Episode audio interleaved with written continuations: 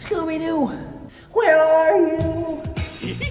Well, the years start coming and they don't stop coming and they don't stop coming and they don't stop coming and they don't stop coming and they don't stop coming and they don't stop coming and they don't stop coming and they don't stop coming and they don't stop coming and they don't stop coming and they don't stop coming and they don't stop coming and they don't stop coming and they don't stop coming and they don't stop coming and they don't stop coming and they don't stop coming and they don't stop coming and they don't stop coming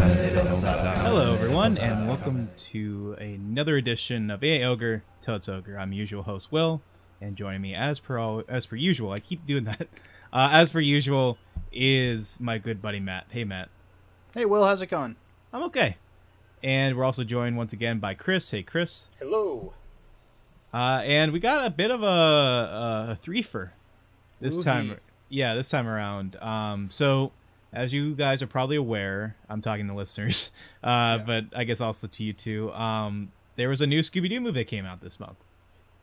Uh, not the theaters uh, as it originally was intended, but in its VOD release or debut, we got Scoop, which is a new Warner Animation Group film based on the Hanna Barbera property of the same name.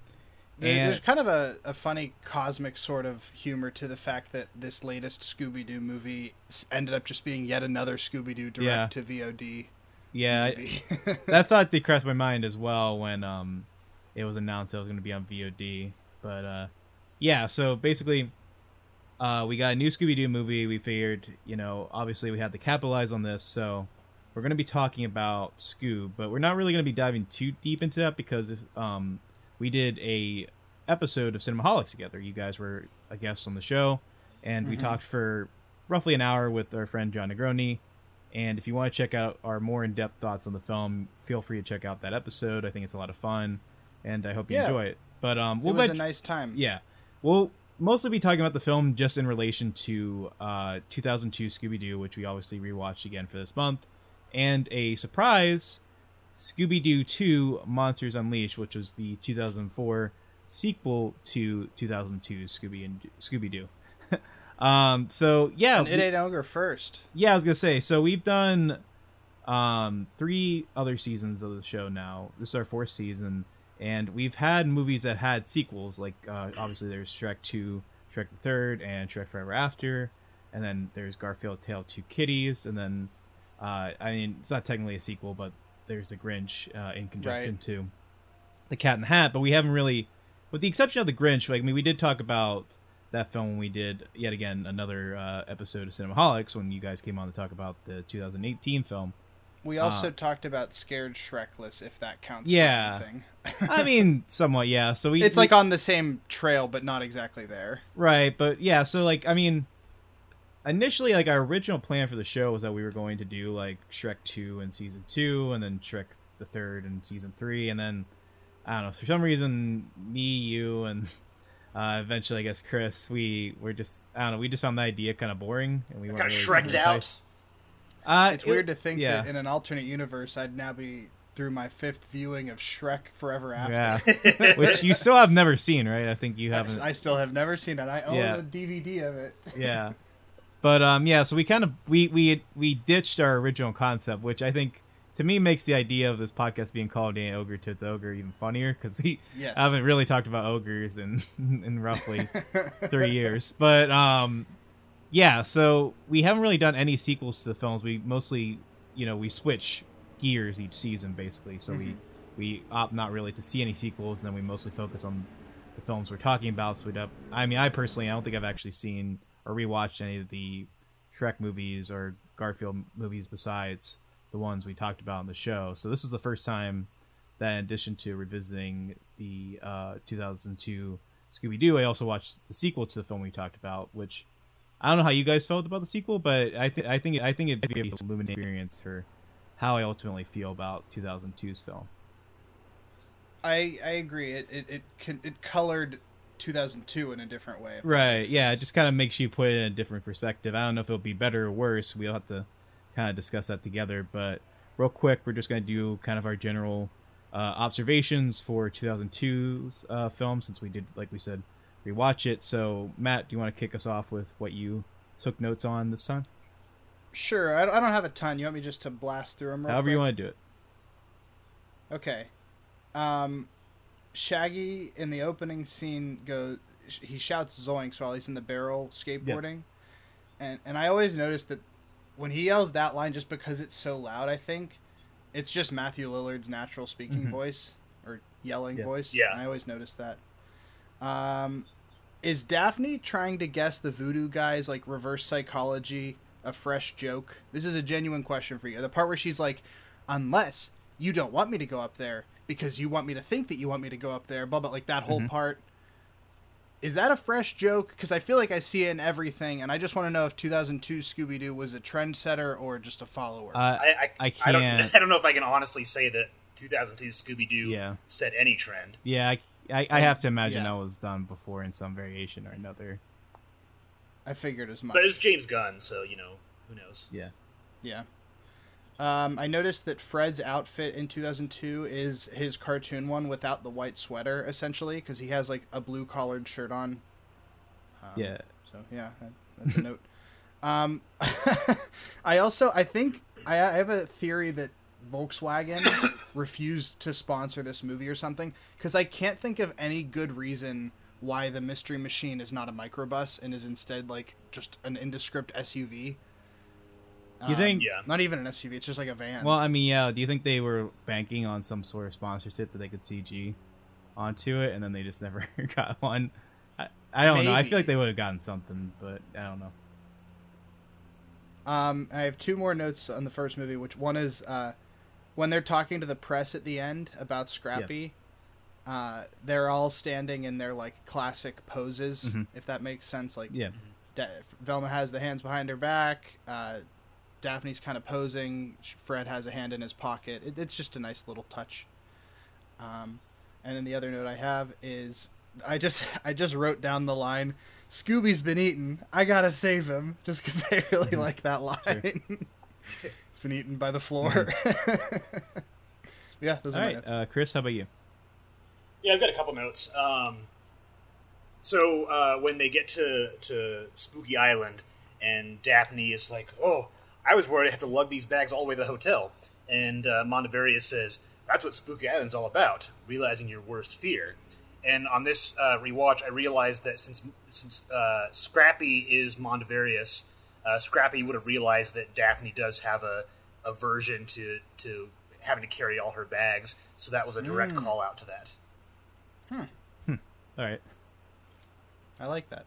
Um, Daphne saying, "I'm going to go research cults on the net" is the most 2000, Yeah. the most early 2000s thing ever. She's so proud of herself too in that line. Yeah. I'm gonna go research cults on the net. Um, and then uh, I don't know why I didn't notice this before, but when when they all show up at the airport, it's um, obviously it's it's it's warm outside because everybody's dressed for summer. But Shaggy's got like this Bane coat on. Yeah, I noticed that this time too. It's like he's got a fur jacket on. It's like what Like the? a winter jacket, yeah. the Bane coat. Uh, I think I've mentioned this before, Oh, but I was the gonna, wire I was gonna do my this Bane movie- accent, but go ahead. No, keep going. I, I, I think I've noticed uh, mentioned this before, but the, the wire work in this movie is horrendous. Yeah, you've, you've talked about the. you have um, mentioned I think we primarily talk about the fight with uh, the wrestler, the Telemundo guy, and um, uh, Daphne, and then we the the guy, I think that one's. I think that one's kind of cartoonish, but the the, the, the more um, egregious. the guy getting is- thrown by the lady. Yeah, yeah. Uh, at the beginning, um, like she throws him, and he he kind of like in in in frame, he kind of swings upwards a Yeah. little bit just for for a millisecond. I think And they. I, I even noticed yeah. that when I was a kid. I think they could have maybe fixed that if it was edited a little better, which is weird because Raja Gosnell is an editor. Um, but yeah, like it's it's like something where it's like you can just tell they were like, all right, lift him up and push him. like you can you can just see the Yeah. direction of it. So yeah, I agree. Uh, Um, the only other, okay. yeah, just the last thing is that I, I always found it weird that Shaggy didn't notice that he was elbowing that guy in the face when he was pretending to dance. Okay, so I'm actually never sure about that. Yeah, I'm. Is he supposed to know that he's knocking that guy out? Because I kind of think he is, but also, like you said, there he he doesn't completely acknowledge it, but he looks around and seems kind of surprised to see the guy knocked out. Uh, Yeah. yeah. But y- there's no way you wouldn't notice elbow. I think he. There's no way. I think he does know it afterwards. Like I don't think he does it. He knows it in the moment, but like after he does a little dancing, he rubs his elbow, then turns around, notices the guy's passed out, and then like does a dance thing. So I think that's.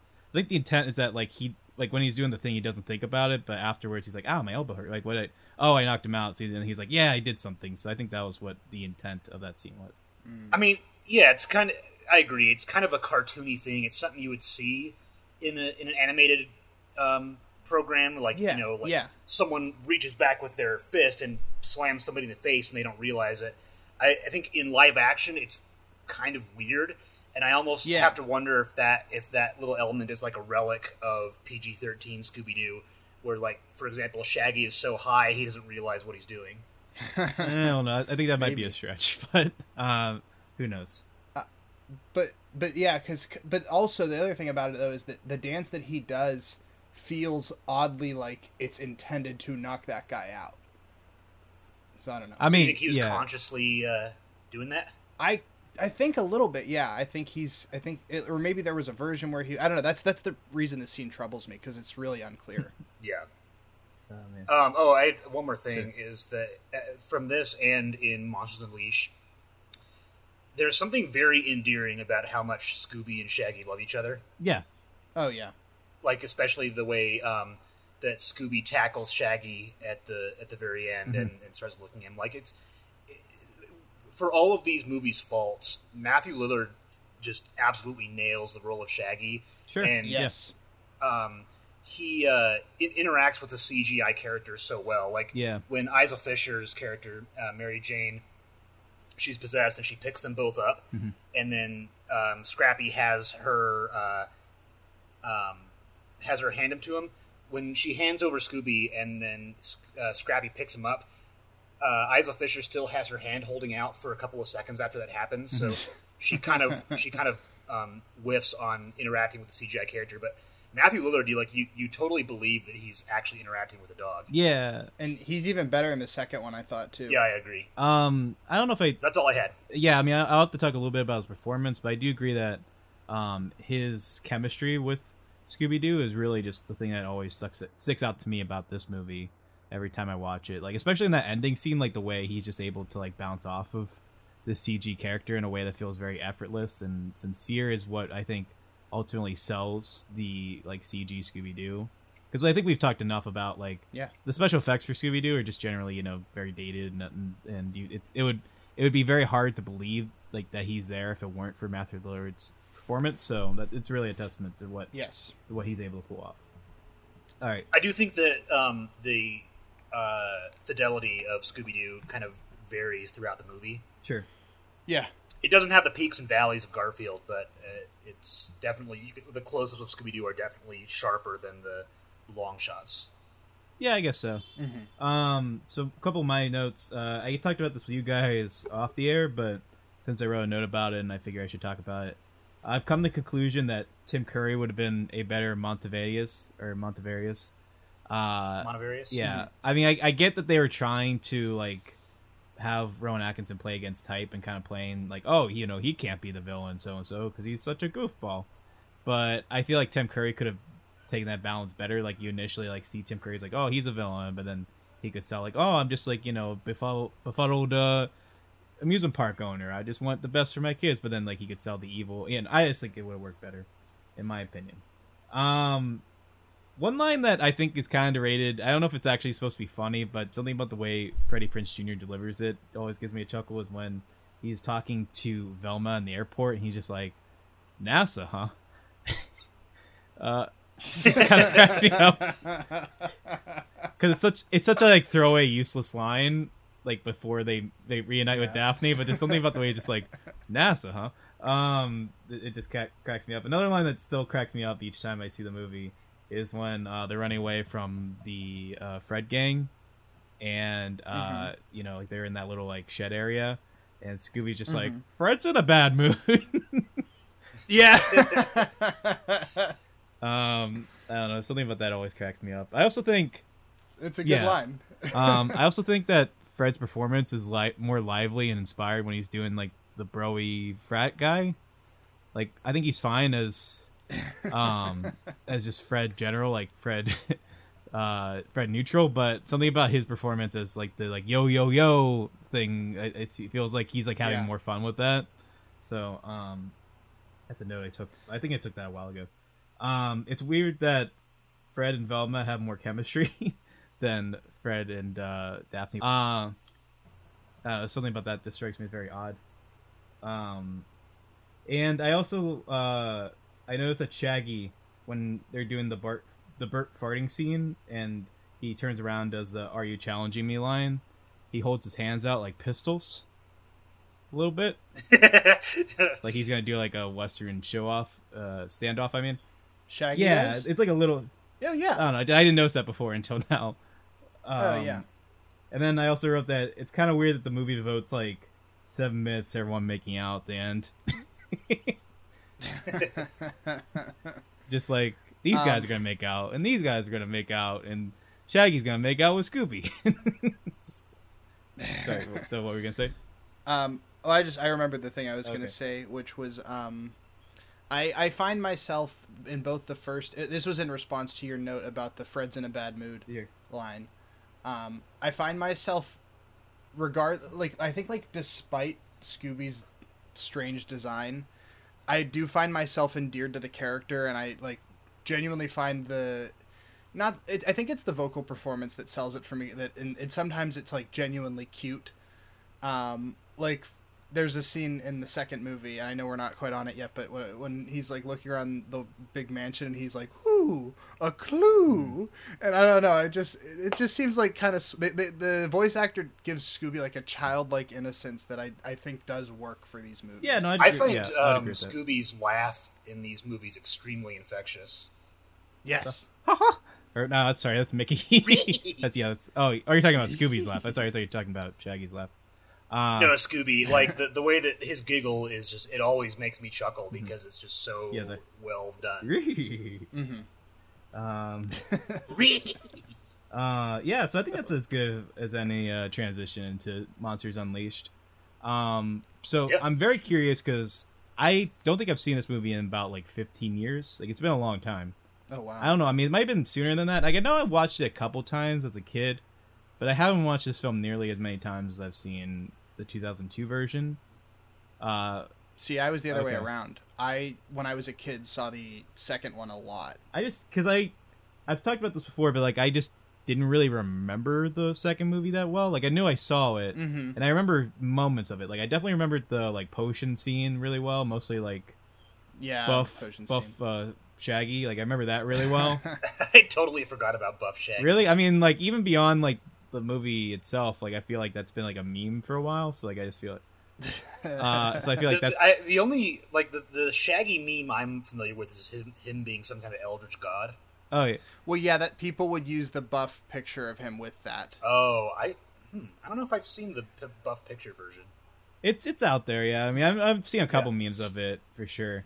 But um, the only other scene besides that I remember particularly well before I rewatched the film was the one where Seth. I think Coolsville sucks. What's? Oh no no. Um, it was the uh, Seth Green interrogating Shaggy and, Oh. and Scooby. Just because I was at the. Uh, Yeah, that's a strange. Scene. Oh, I, I'll, I'll tell you why. Because there's a very specific reason I remember that scene, and it's because um, when I was at the or no the um, Dollar Theater when I was a kid, like this was like 2005 or six.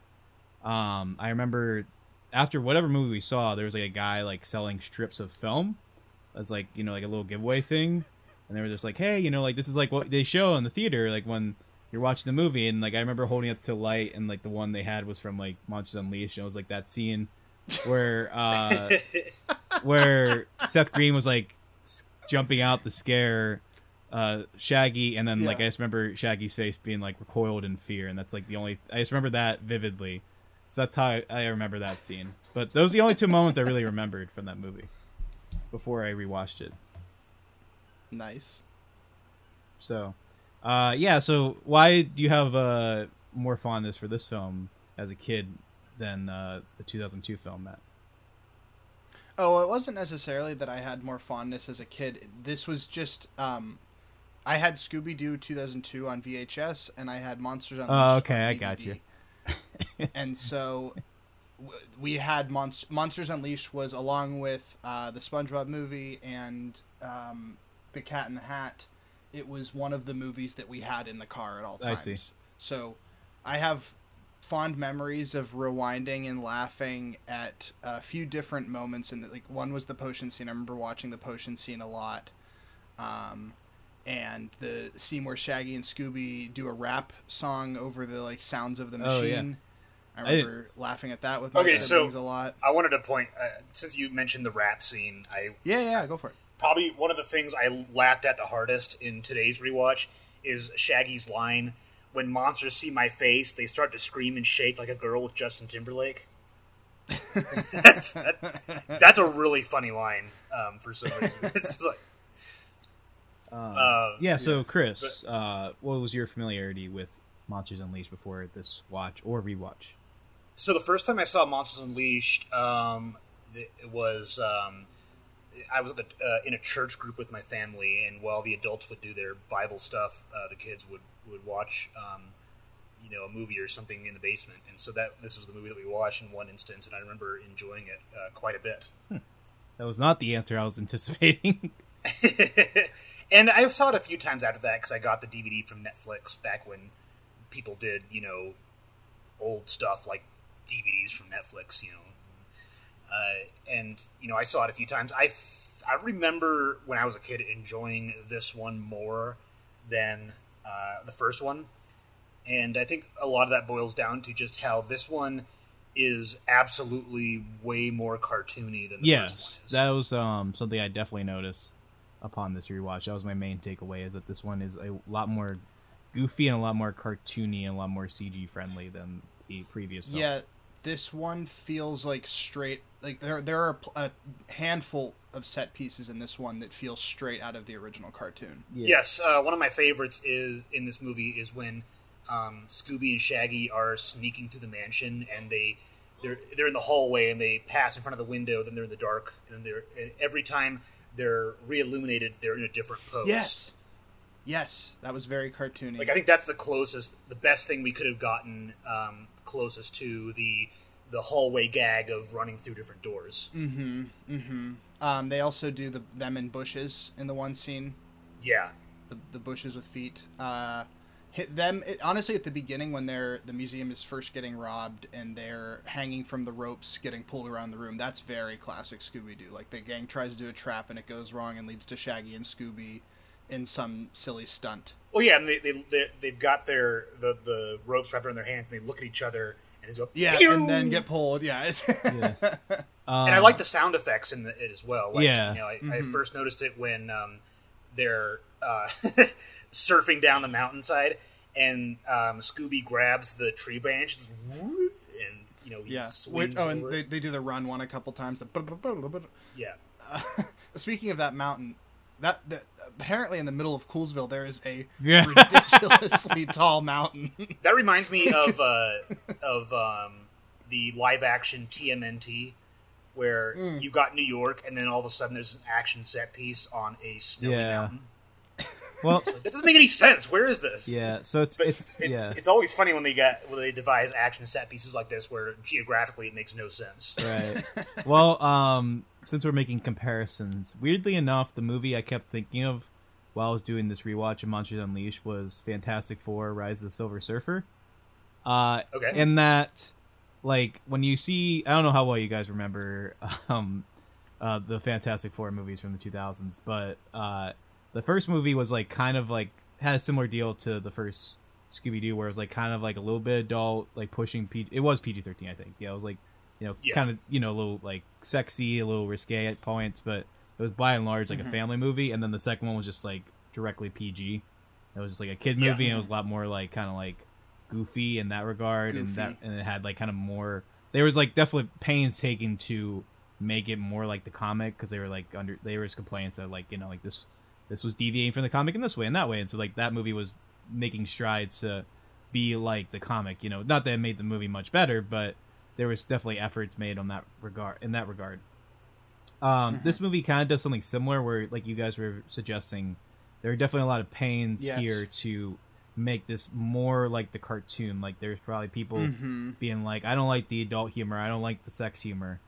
Uh, like I want to watch this with my kids and see this as like I don't know why I'm assuming like this is like a parent talking, but like uh, this is you know this I want something that's like kind of closer to the original cartoon, like something I watched back in the '70s, and that's that's kind of like the direction I feel like the movie takes to the point where I feel like this movie doesn't really have a plot. it Uh, kind of doesn't. it, it, it just kind of feels like a lot of homages and like there's like a premise which is that like scooby and shaggy want to prove their worth to the gang uh and then velma is also like has like this b plot where she is like trying to be more in touch with her feminine side i guess because she's in like this romantic Yeah, they they each have like a little mini arc, but Shaggy's and Scooby's is obviously the most. notable. yeah and then like then they're just monsters that have been they're just out and about and that just kind of happens at, I at the hour point I think what it is is that um, this one basically has just from like a an overall plot point. Uh, it has like the the plot of a standard twenty minute episode. Right that's what i mean yeah But it's you know an hour and Right. a half, um, and so there's a lot of like you said, there's a lot of padding. Uh, I do think it works. I do think that 2002 is a tighter movie. Uh, but I think I enjoy this one more just because it's, I think it's like more classic Scooby Doo, and I think this one has more fun set pieces. yeah Yeah, And it I also- agree.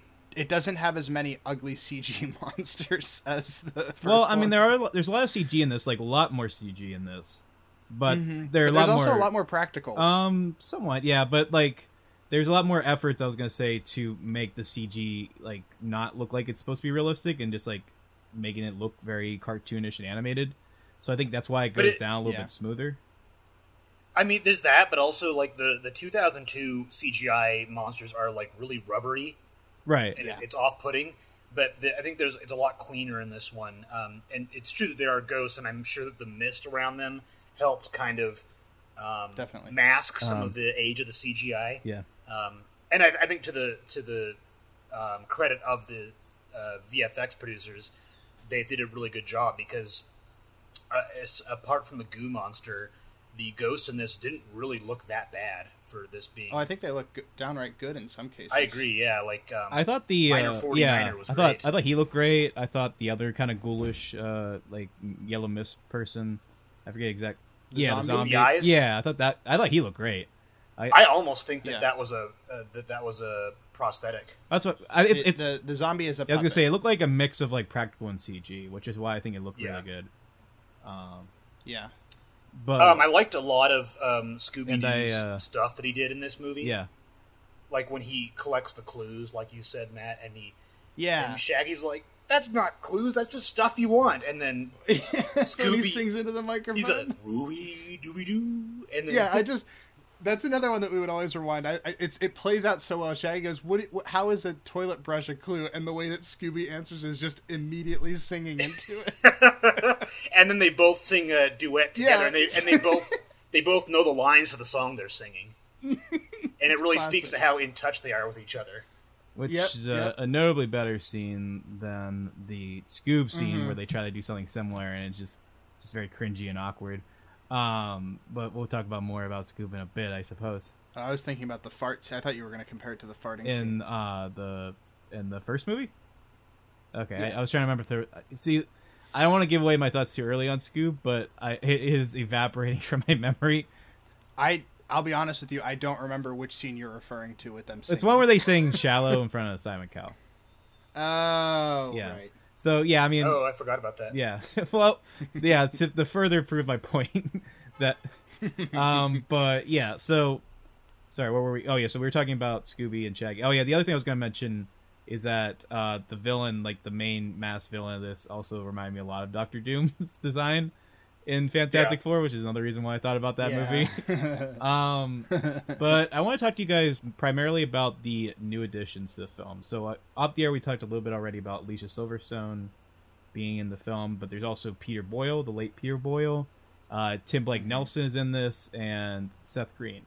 Now, a ver- Tim Blake Nelson as the Vulture from Basically, Spider-Man. yes. Um, but I'm very curious because I have some thoughts about this. But I want to hear first where you guys stand on these new additions to the cast. I think that Um, the addition of, of Seth Green leaned a little bit too heavily on misdirection.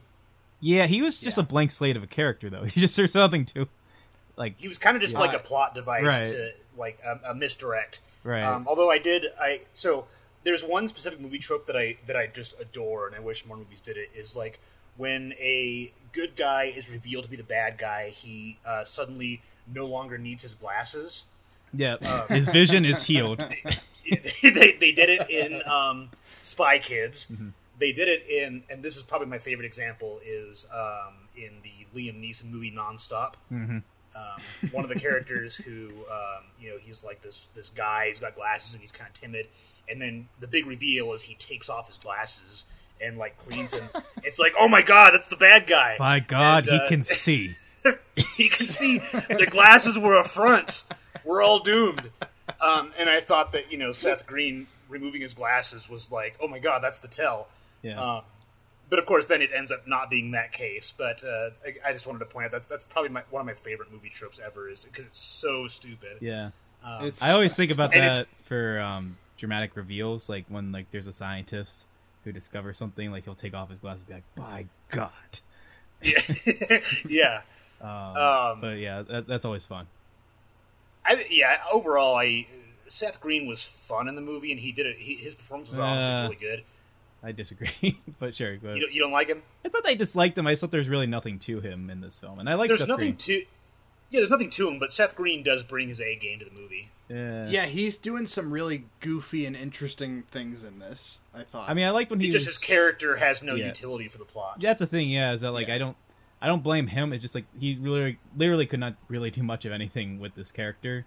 Like you say, it's kind of a means through which the plot kind of advances.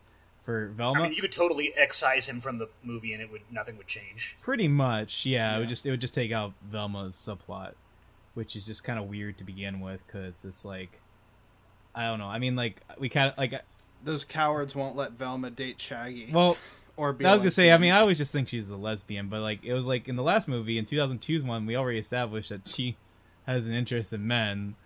what happened to that guy? I don't know. I'm more curious to know what happened How- to Mary Jane because I like Mary Jane, and it's just like she just she's gone. I guess she was just a summer fling.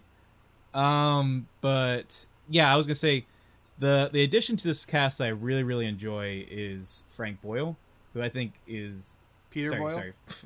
yes, uh, Peter Boyle, uh, who uh, um, unfortunately is no longer with us, but he, I think he gets some good material in this, but like even when his material isn't really that good, he just sells like every line in a way that I think makes even some like kind of like ho hum lines are pretty funny.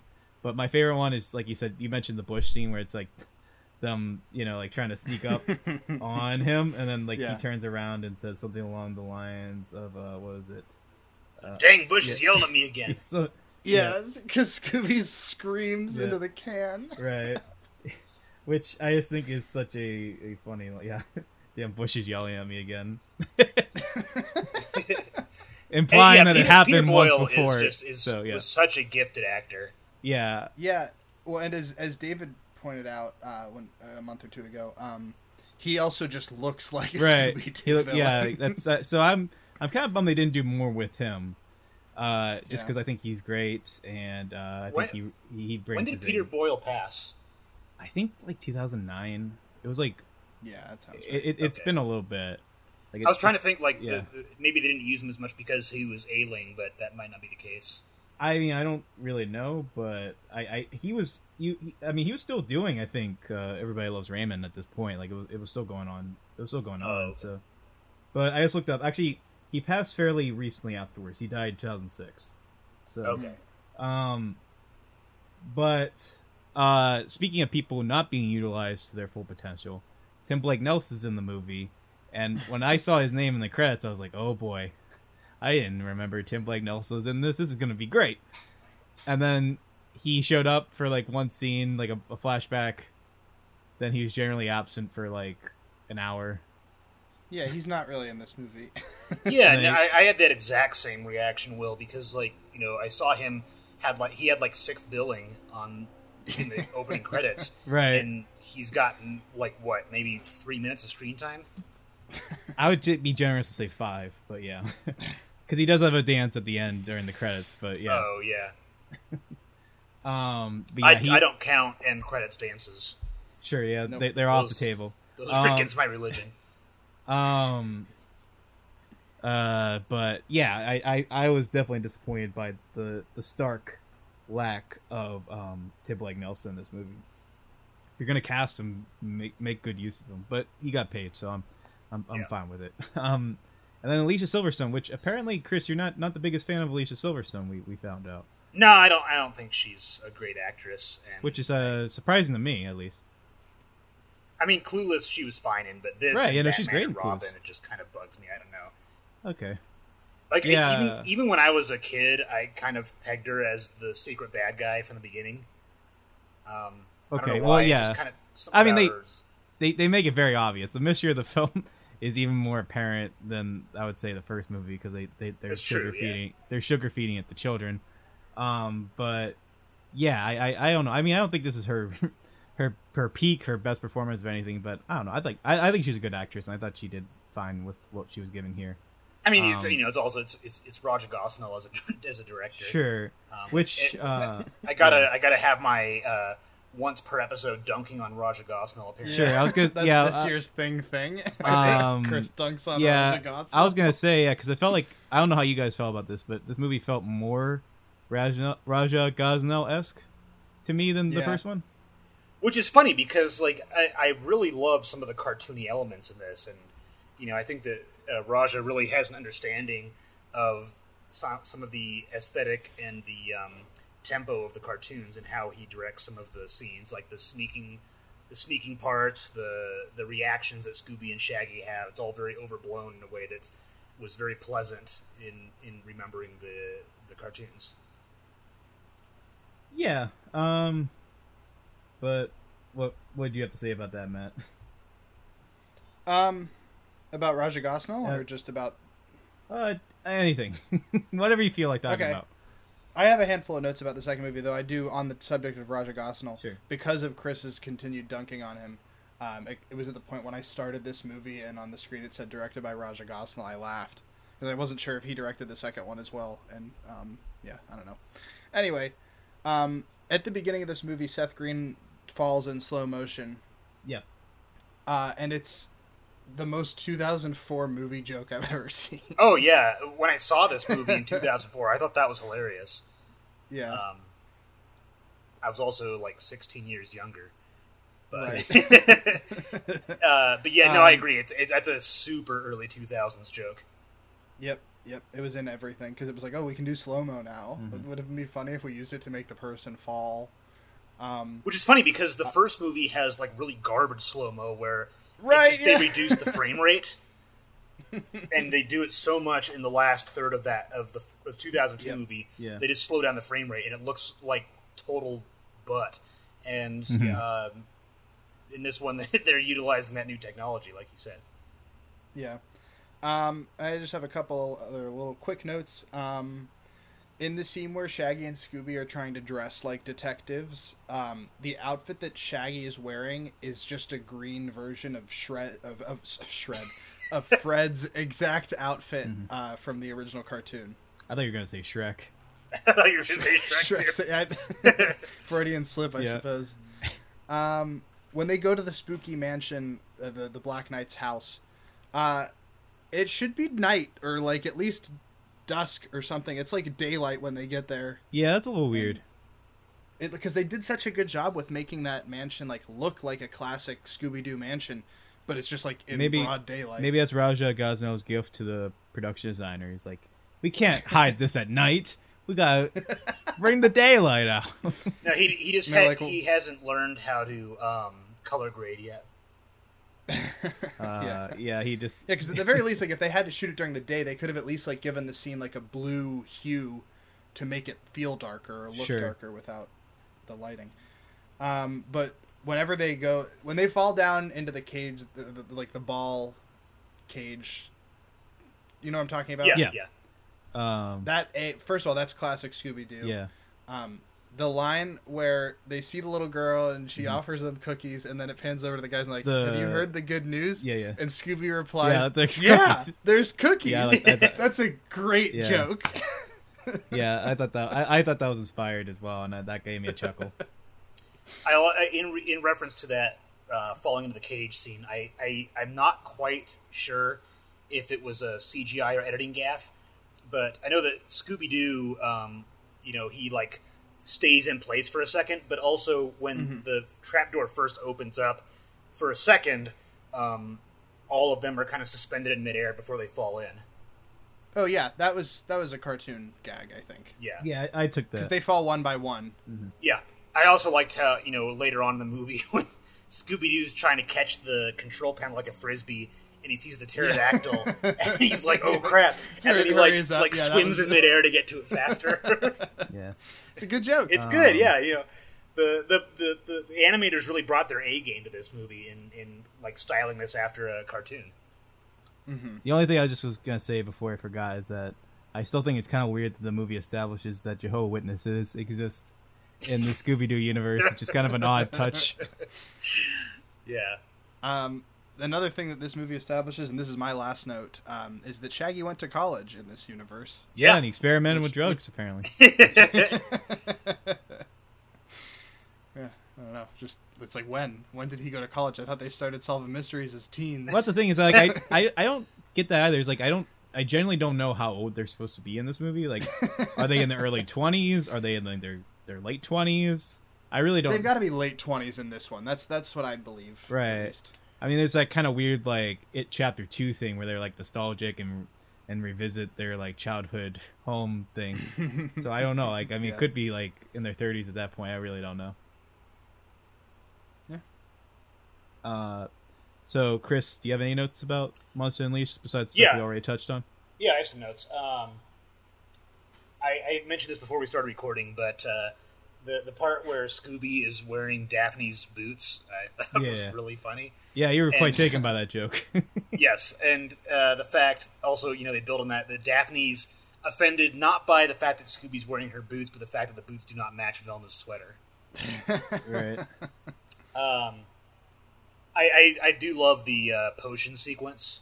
Mhm. Um, I Yeah, it's great. Tasmanian Taz is Devil was great, really but my well. favorite element of that sequence was when Scooby is like he he becomes a scientist.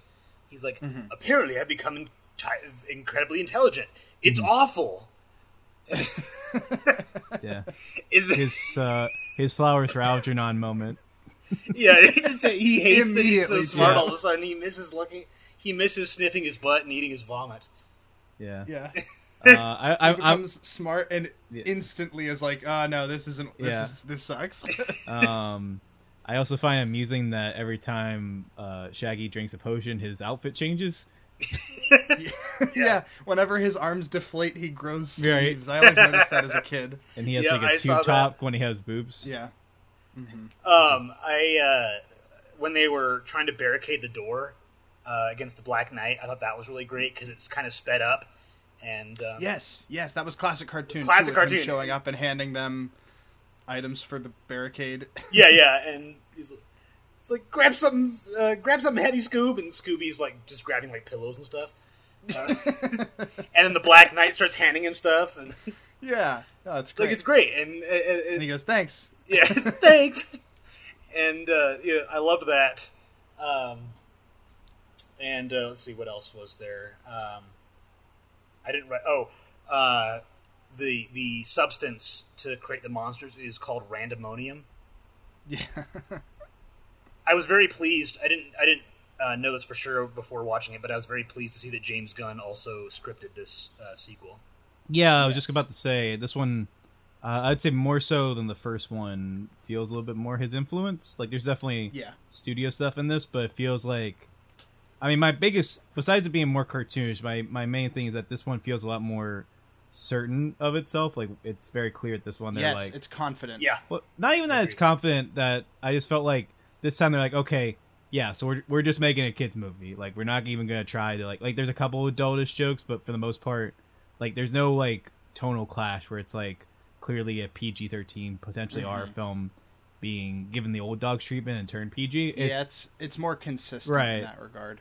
I think that's what makes it probably a better film, even though I find it more forgettable overall.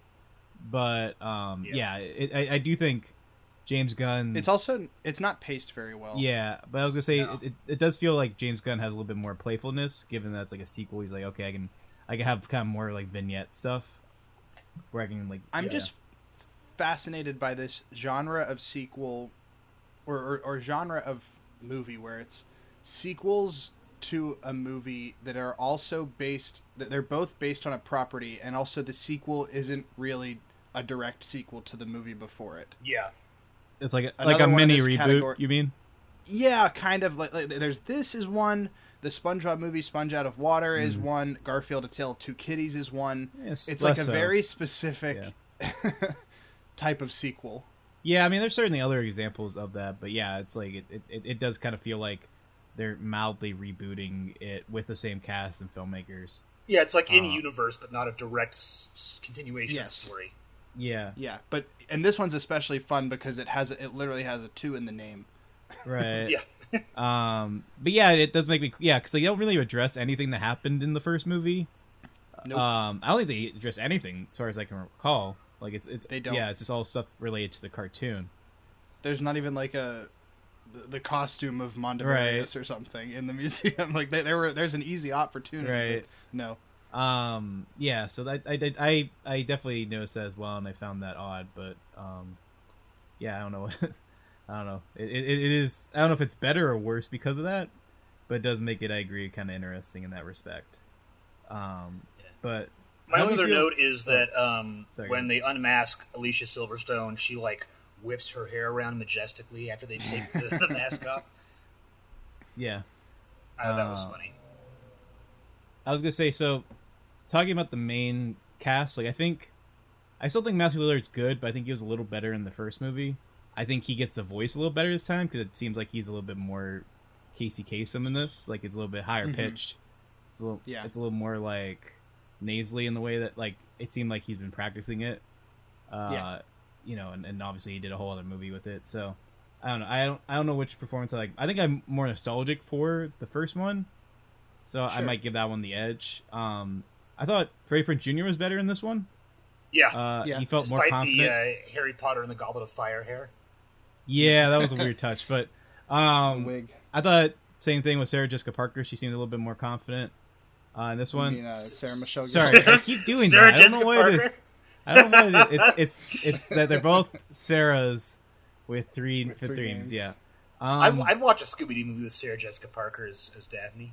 that'd be a weird show. Sure. That'd be a weird movie. But um, the only I mean, I think Linda Cardellini is still great, but her performance here is a lot broader than it was in the first one in a way that I found kind of distracting. And I think that's I I, I don't blame her. I blame the direction because it seemed like Yeah, they I like agree. they, they they made her like they they wanted Velma to be like a bigger presence in this and like more goofy, and it just felt odd to me.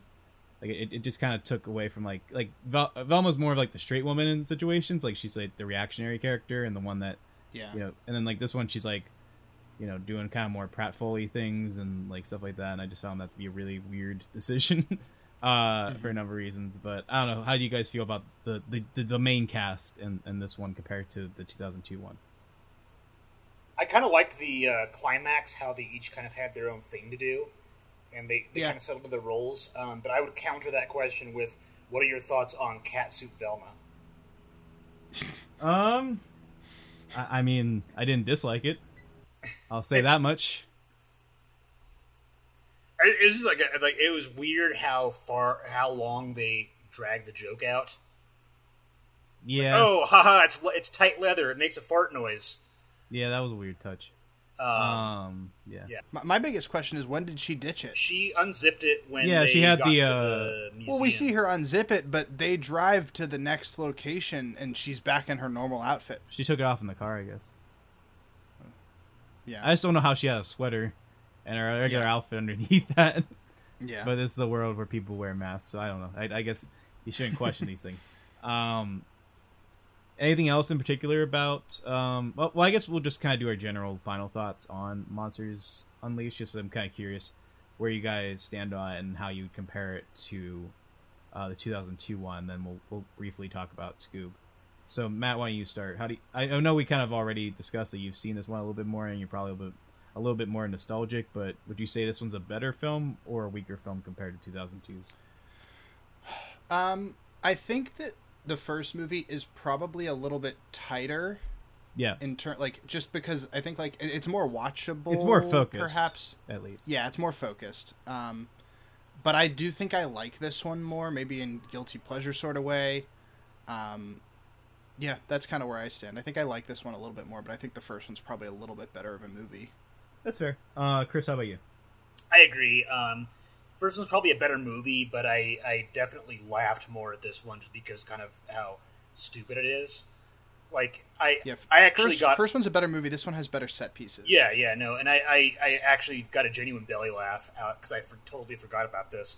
Is when um, Shaggy, Scooby, and Velma are sneaking towards the shack, and there's the two skeleton things, and Scooby lets out this like really robust fart. Uh, and it's, it's so sudden, and it's like I, I actually It's laughed it- out loud. it's unsettling that part. it's it's like actually a good fart fart joke. Yeah. Which is funny because Scooby says, or Shaggy says that he does that when he's nervous, even though it's been established in the first movie that gastrointestinal distress is something that Scooby and Shaggy Yeah, are very they well known for. They have it on command at that point. but I think just the uh, the timbre of that fart was uh, what did it for me. Sure. Um, but you know, like I I, la- I I laughed frequently at this sequel because it was so goofy and stupid, and um, it was nice. I think to, to be to be real for a second, with everything going on right now in the world, it was nice to just watch something that was so goofy and carefree. And I know it got like a twenty two percent on Rotten Tomatoes. But when I was watching it, I kind of found myself back at the moment when I first saw it, just kind of enjoying how silly and cartoony it was. Nice man. That's nice. Yeah. Yeah. Um, yeah. As for me, I'm I'm kind of of two minds. Like I, I guess I'm ultimately kind of mixed because I do agree. I think this is truer to the spirit of the show, and I do think the moments, like the highest of this film, are definitely the highest of the two. Like when it works, Yeah. I think this is definitely a lot more enjoyable. I think I laughed more uh, watching this than I ever did rewatching um, Scooby Scooby Doo, the 2002 one. Um, but I also think there's a lot of really really lame stuff in this, uh, like stuff that uh, the lows I, I would agree are are the low of the series as well. So it's like, you know, it, it it's a mixed bag in that respect. I can see why I mostly forgot about it because, like I said, it doesn't really have much of a plot. It's just more kind of little vignettes and different subplots. that are just kind of connected uh, and mostly in homage to the original cartoon. But and also I think I prefer overall maybe the the performances of the general cast in the first movie. But I do think the side characters in this are a lot more fun and enjoyable. And I also I I, I think I, I like the sets more in the first one. But I do think this one's a little bit more like appealing on the eye, just because it has a little bit more fluidity with the camera work, and it, it just feels like the CG is a little bit uh, better, just because it's it's newer. Um, so yeah, I don't, I don't, I, I'm, I'm of two minds. I guess talking about it now, I feel like I'm more favorable of this one, but I feel like I'm gonna be in the same boat as I was before, where I, I don't really remember it much in like Sure. two months. Um, so I don't know what that means exactly, but um, I will say that I did get a good chuckle out of um, seeing the dogs on the red carpet. Uh, that was that was the other Oh, that was the other joke that gave me a good laugh. Um, I like Shaggy's stoner friends that are all sucking on lollipops. Sure. and he's like, "What's that smell?" And, Yeah. and then they just kind of let that joke hang because they can't tell the roots of it. yeah. Like I kept waiting for them to be like, like they pull up barbecue or something like that. And he's just like, "Nope." You just smelled No, something. just- there's just yeah, well, there's smoke too. Right. There's smoke on screen. Yeah, so that was a, little weird touch. Uh, and the only other note is that I thought they're better mystery solvers in this one. Like it felt like yeah, they actually yeah, like detect. um, because I was nervous when I was watching this that it was gonna have you know like I thought it was gonna be kind of a hypocrite and that like you know Shaggy and Scooby were kind of having this extended plot away from the gang and like they were kind of solving mystery uh, by themselves. And I was like oh no this is like the same thing I was complaining about in Scoob and then they come together at the end and it's like okay yeah. So they they they they still at least understand that like it, it's a it's a group effort, and that they have to be a gang, which leads into uh, a movie like I said we already talked about in depth on Cinemaholics, but Scoob is another movie that we all saw this month, and uh, if you haven't guessed already and and you tuned out when we were talking about it briefly, uh, I, I'm just not a fan. I, I, the more I think about it, the more I think it might be a genuinely terrible Scooby Doo movie. But how have you guys I- felt since? I think it's a bad Scooby Doo movie, but a, just an okay movie. Yeah, Like it's it's watchable, but it's if you're looking for like an adaptation of the Scooby Doo franchise, look to the 2002 Yeah. and 2004 movies. or even the direct DVD stuff. I haven't seen all of it, Yeah, but like yeah. at least like Zombie Island and like some of the other ones. Mhm. there's some true classics in there. Um, A good recent one is Camp Scare. Okay, I haven't seen that one. Yeah, I don't, I don't know if I've seen any of the recent animated ones besides this this uh, Scoob movie, but um, that I'll take your word for it. But um, Chris, how about you? Um, yeah, no, I agree, and I said this on Cinemaholics, but I think the the fact that I paid twenty dollars to rent a movie um, kind of informed my initial um, opinion on it. Disdain. Sure. It's like you know, like you pay a lot of money for something, and so you kind of psychologically you kind of You force like yourself to find a reason to justify that purchase. Yeah. Yeah. But if I'm setting that aside and just looking at Scoob as a movie, I was really not satisfied with uh, pretty much anything that it did besides some of the visual gags. Yeah, I mean, I guess I'm I'm. More... Oh, sorry. Oh, I was gonna Uh, say like, some of the jokes were funny, like the the Netflix joke, and you know a couple of the things that I really can't even remember anymore. Um, Sure. but you know some of the visual gags were great because I, I think that if Warner Brothers Animation is good at a lot of things, but if I gun to my head, one thing they do amazingly well is the visual gags and the and the fidelity of the CGI. Um, And and Scoob had a lot of that, especially in some of the visual gags. Uh, but uh, the movie itself, it's it's the same thing that Warner Brothers did with uh, the DC universe. Is they put the cart before the horse in trying to Yeah. make a cinematic universe. Yep. Yeah, that's yeah, that's the main thing. Is that it just feels like, it, yeah, it, it just barely feels like a Scooby Doo movie. It just feels like they're trying to establish a cinematic universe with the Blue Falcon and all these other characters. So they just put their most popular Right. and accessible Exactly, yeah. Yeah. Which imagine if they had done a straightforward Scooby Doo movie with these new with this new cast, these new characters, whatever, Mm-hmm. and then you do what Scoob actually was. Yeah. People would be so much more on board for it. Well, I mean, I was thinking about this too when I was uh, watching Monsters Unleashed, and they had the little flashback moment. I'd be totally down for like a like prequel movie, like like the first It movie, where it's just them as adolescents and they're solving their first mystery and they become a gang. Well, I've got great news. Oh, for is there you, a movie Will. like that already? There's a Scooby Doo three. Okay. Oh, the high school known. one. Yeah, I, Yeah. Yes, I- it's called Scooby Doo: The Mystery Begins. Sure. And in- in some circles, it's known as Scooby Doo Three. Um, it was the working. I I think it was at some point going to officially be Scooby Doo Three, but uh, it was direct to TV and it was a Cartoon Network movie. Yeah. And uh, if you think Scooby looks bad at me, Yeah, no, I've I've seen movies- pictures of that. Yeah. It, Should we talk about that one next week or next month? Uh, If you want to watch it, go ahead, Chris. But uh, I'll probably pass on that one. But Screw it, I'll uh, watch it. Sure. I'll watch it with you, Chris. All right. Uh, well, if you guys Uh, watch, it, I'll probably check it out. But One one thing that really struck me as weird with Scoob is that um, with them trying to build the cinematic universe, this is a kids movie. It's it's it's really directly marketed at children. Right, But I guarantee you that no child knows who the hell Blue Falcon and Dirk, Dick Dastardly are. Of course not. And I, I would I would even venture to to to guess that um, most children will be bored by this movie. yeah, I mean, like, Yeah. I genuinely don't know who like who thought, hey, let's make our new hip anime movie centered primarily around 1968's wacky races. like, Yeah, Like, like, I- who's who is this movie for? I don't know. I, I mean, it's that's the question I asked on the the main episode, and it's one that I still don't have an answer for. And it's that that's the thing is that like the more I think about this movie, like I, I keep wanting to be like, okay, well at least I want I want to say like at least I like this, I like that, but I I really haven't found much of anything that I have really enjoyed or that I took away appreciating. And it's like like Matt was saying, like it's not incompetent, like it's not it's a messy film, but it's not like entirely disastrous. It, but just It's watchable. right, but it just feels so empty to me, especially upon reflection. It just feels like a wholly missed opportunity, and I think and I think that annoys me more than if it was just incompetent. Like that's the thing is that like Scooby Doo, the 2002 one, is I think a mis misbegotten film in my view.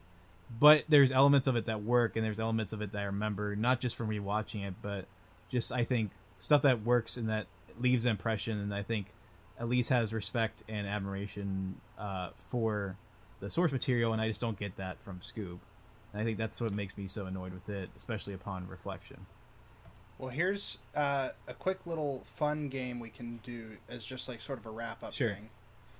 Uh, let's we'll do some favorites. So so like of the three Scooby Doo theatrical movies, which one has your favorite mystery machine? Um, the first Two. The first two? Well, the, there's a different machine in the second. No, the second the second yeah, movie. he's saying yeah. Oh, you're saying The two. limo. Okay, my mistake. I'm saying one. Okay. Okay, I'm saying Scoob. I think Scoob has the best mystery machine. Okay. I'm I'm saying Um, the limo mystery machine in, in two.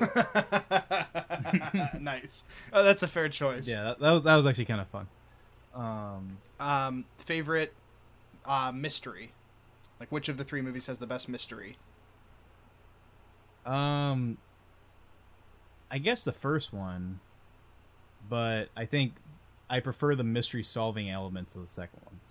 I think the first one has the most unexpected reveal, Sure. but I agree the second one has better mystery solving elements. Well, we're all on the same page for that one because obviously Scoob doesn't have a mystery, Mhm. uh, which is one of its biggest It- faults. Yeah, which disqualifies it from that category. Yeah. um, how about best?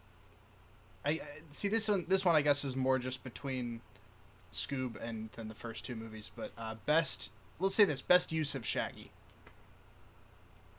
Um, Shaggy's kind of the main character of all three one. movies.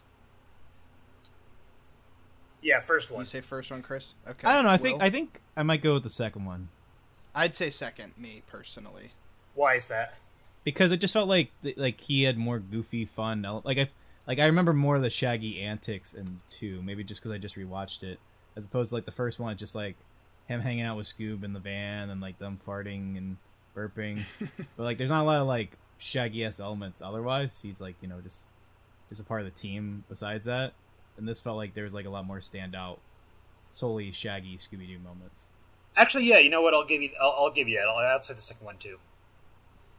Okay, and we won't do it for all of the gang members, but we'll we'll we'll say best best Scooby. Which which one? Which of the three movies has your favorite Scooby? Uh, first one. First one. Chris. Uh, second one. just as just as a character, animation wise, I'd have to say, uh, um, I don't know. Oh yeah, animation wise, it's Scoob. Right. But um, although Scooby Doo has the Garfield issue in in Scoob where he has no butt. Yeah. it's strange. But uh, I'm with Chris though. I think I like Scooby best in the second movie because, like I said earlier, I think he's really cute in the second movie. Yeah, no. The the real clincher is when he's uh, singing into the toilet. yeah. Um, any other thing that you want to like pick your favorite of the three? Uh, I'd say Velma's my favorite in the first movie. Uh, Yeah. Daphne's my favorite in the second one. Fred's my favorite in the second one. Um, I thought that Fred's arc in the second one was kind of forced. Yes. His Yeah. whole like being scared is for wimps thing. It kind of kind of comes out of left field. It. Oh yeah, it's there's no setup for it. and there's no real payoff for it either. It just kind of happens, and yeah, it's like mentioned twice. yeah. Um, he, he's kind of sad in the van once. Uh, I don't know if there's any other things. Um, did we talk best villain? villain, Yeah, I was gonna say. best villain. No, yeah, it's, Um, I might actually go Scoob. I also might go Scoob. yeah, I agree because even though nobody knows who Dick Dastardly is, um, that was an inspired performance. Right. And correct me if I'm wrong. Doesn't he just yell "Dick" multiple times in a row? At Yeah. Some point the, yeah. He's like Jack, Jack, Jack. Like, that was Yeah. funny. Um, so yeah, I'll Uh, go with Scoob as well. Yeah. Seems like we're in pretty much agreement across Is- our opinions of these three movies. Anything That's we why we work wildly so well disagree- together. Yeah. Anything we anything we wildly disagree on with these three movies? I'm trying to think. Uh, I don't think so. Just in terms, at least comparing them. Birds of a feather, we flock together. baby. Sure, yeah. That's a nice. That's a nice way to end things, I suppose. On on the same note, brothers in arms, uh, three amigos riding into the sunset. Caballero. Three Yeah, three Caballeros. caballeros. Yeah, three caballeros. I don't know. I think I think both qualify, but yeah. Either way, uh, this is an extended episode of the show, and I think it's plenty of time that we wrap it up. Unless you guys have any notes on any of the three movies we discuss, uh, speak now. If you want to hear more thoughts, like we said at the beginning, check out this week's Cinemaholics. Yeah. I'll put a link in the show notes. Mhm. Yeah, I mean, we really go in depth in that, and like I said, I've only grown more negative on that film since then. So, I'm. I will say this: I am planning to rewatch that in the near future. well, you did I- buy it, yeah. Yeah, I, I bought it, and um, my roommates haven't watched it, and they expressed some interest just because it's a new movie. sure. Um, and so, if I have any different thoughts, or if I like it more or less, I guess I'll mention it next month. Uh, yeah, Yeah. I guess um, for that, for that, with that in mind, I guess we'll uh, we'll wrap it up until whatever we do for next month, which will probably be a lot more focus on 2002 Scooby Doo, for better or for worse. And maybe Uh, the third movie. Yeah, yeah, I guess we just tease that. so if we remember that, um, I, I'll hold you to accountable for that because I, Yeah, I I'll wrote probably forget. Um, well, it's it is on Boomerang, and I do have Boomerang, so yeah, happy to share that log. I'm just trying to remember. I'm just trying to remember if I've seen that one. I think I did. But I, that, that's even more forgettable for me than the second one. So I don't Well, Yeah. you'll be happy to know that it also has its own sequel. really. There's a. Is that the one with uh, Velma and Daphne? no, Uh, no, that's a separate Okay. live action thing. Okay. Uh, there's two of the Too- TV too movies. many- The first one is the Mist. Hmm? Too many things. I can't keep up with all this. Welcome to Scooby Doo. Yeah. Sorry, what were you saying? There's a sequel. Oh yeah, there's there's Scooby Doo: The Mystery Begins, and then there's Scooby Doo: The Curse of the Lake Monster. Okay. Um. Yeah. I don't know. I. I. I, I can't attest to that film because I either I haven't seen it or I don't remember it. But I'd still would rather just see Pipsqueak gang solving their first mystery as kids. Like I want to. I, Yeah. I want to put that in the ether. I think it's a fun idea, and I think the movie. A pup na- They should make a pup named Scooby Doo style movie. Right. Yeah. Just something like like uh like basically like the Peanuts version of the Scooby Gang, where it's just them as kids having fun and solving their first mystery. I think they tease that in Scoob, and I think that's an idea worth pursuing if they're going to make 15 million more Scooby Doo movies. I think that's a, that's a one avenue worth exploring. But I'm no Hollywood producer. I, I can't I can't will that movie into existence, so I'll just have to throw it out in the ether and see if it happens. But with that, I think we've exhausted our time talking about Scooby Doo for this month. So I'm Will, I'm Matt. I'm Chris. and remember, kids. It ain't ogre. Till it's ogre. All right, goodbye, everybody. Bye bye. Bye. So much to do, so much to see, so much to do, so much to see, so much to do, so much to see, so much to do, so much to see, so much to do, so much to see, so much to do, so much to see, so much to do, so much to see, so much to do, so much to see. Hey, Scoob, that was fun. Let's grab another skateboard and, like, do it again, huh?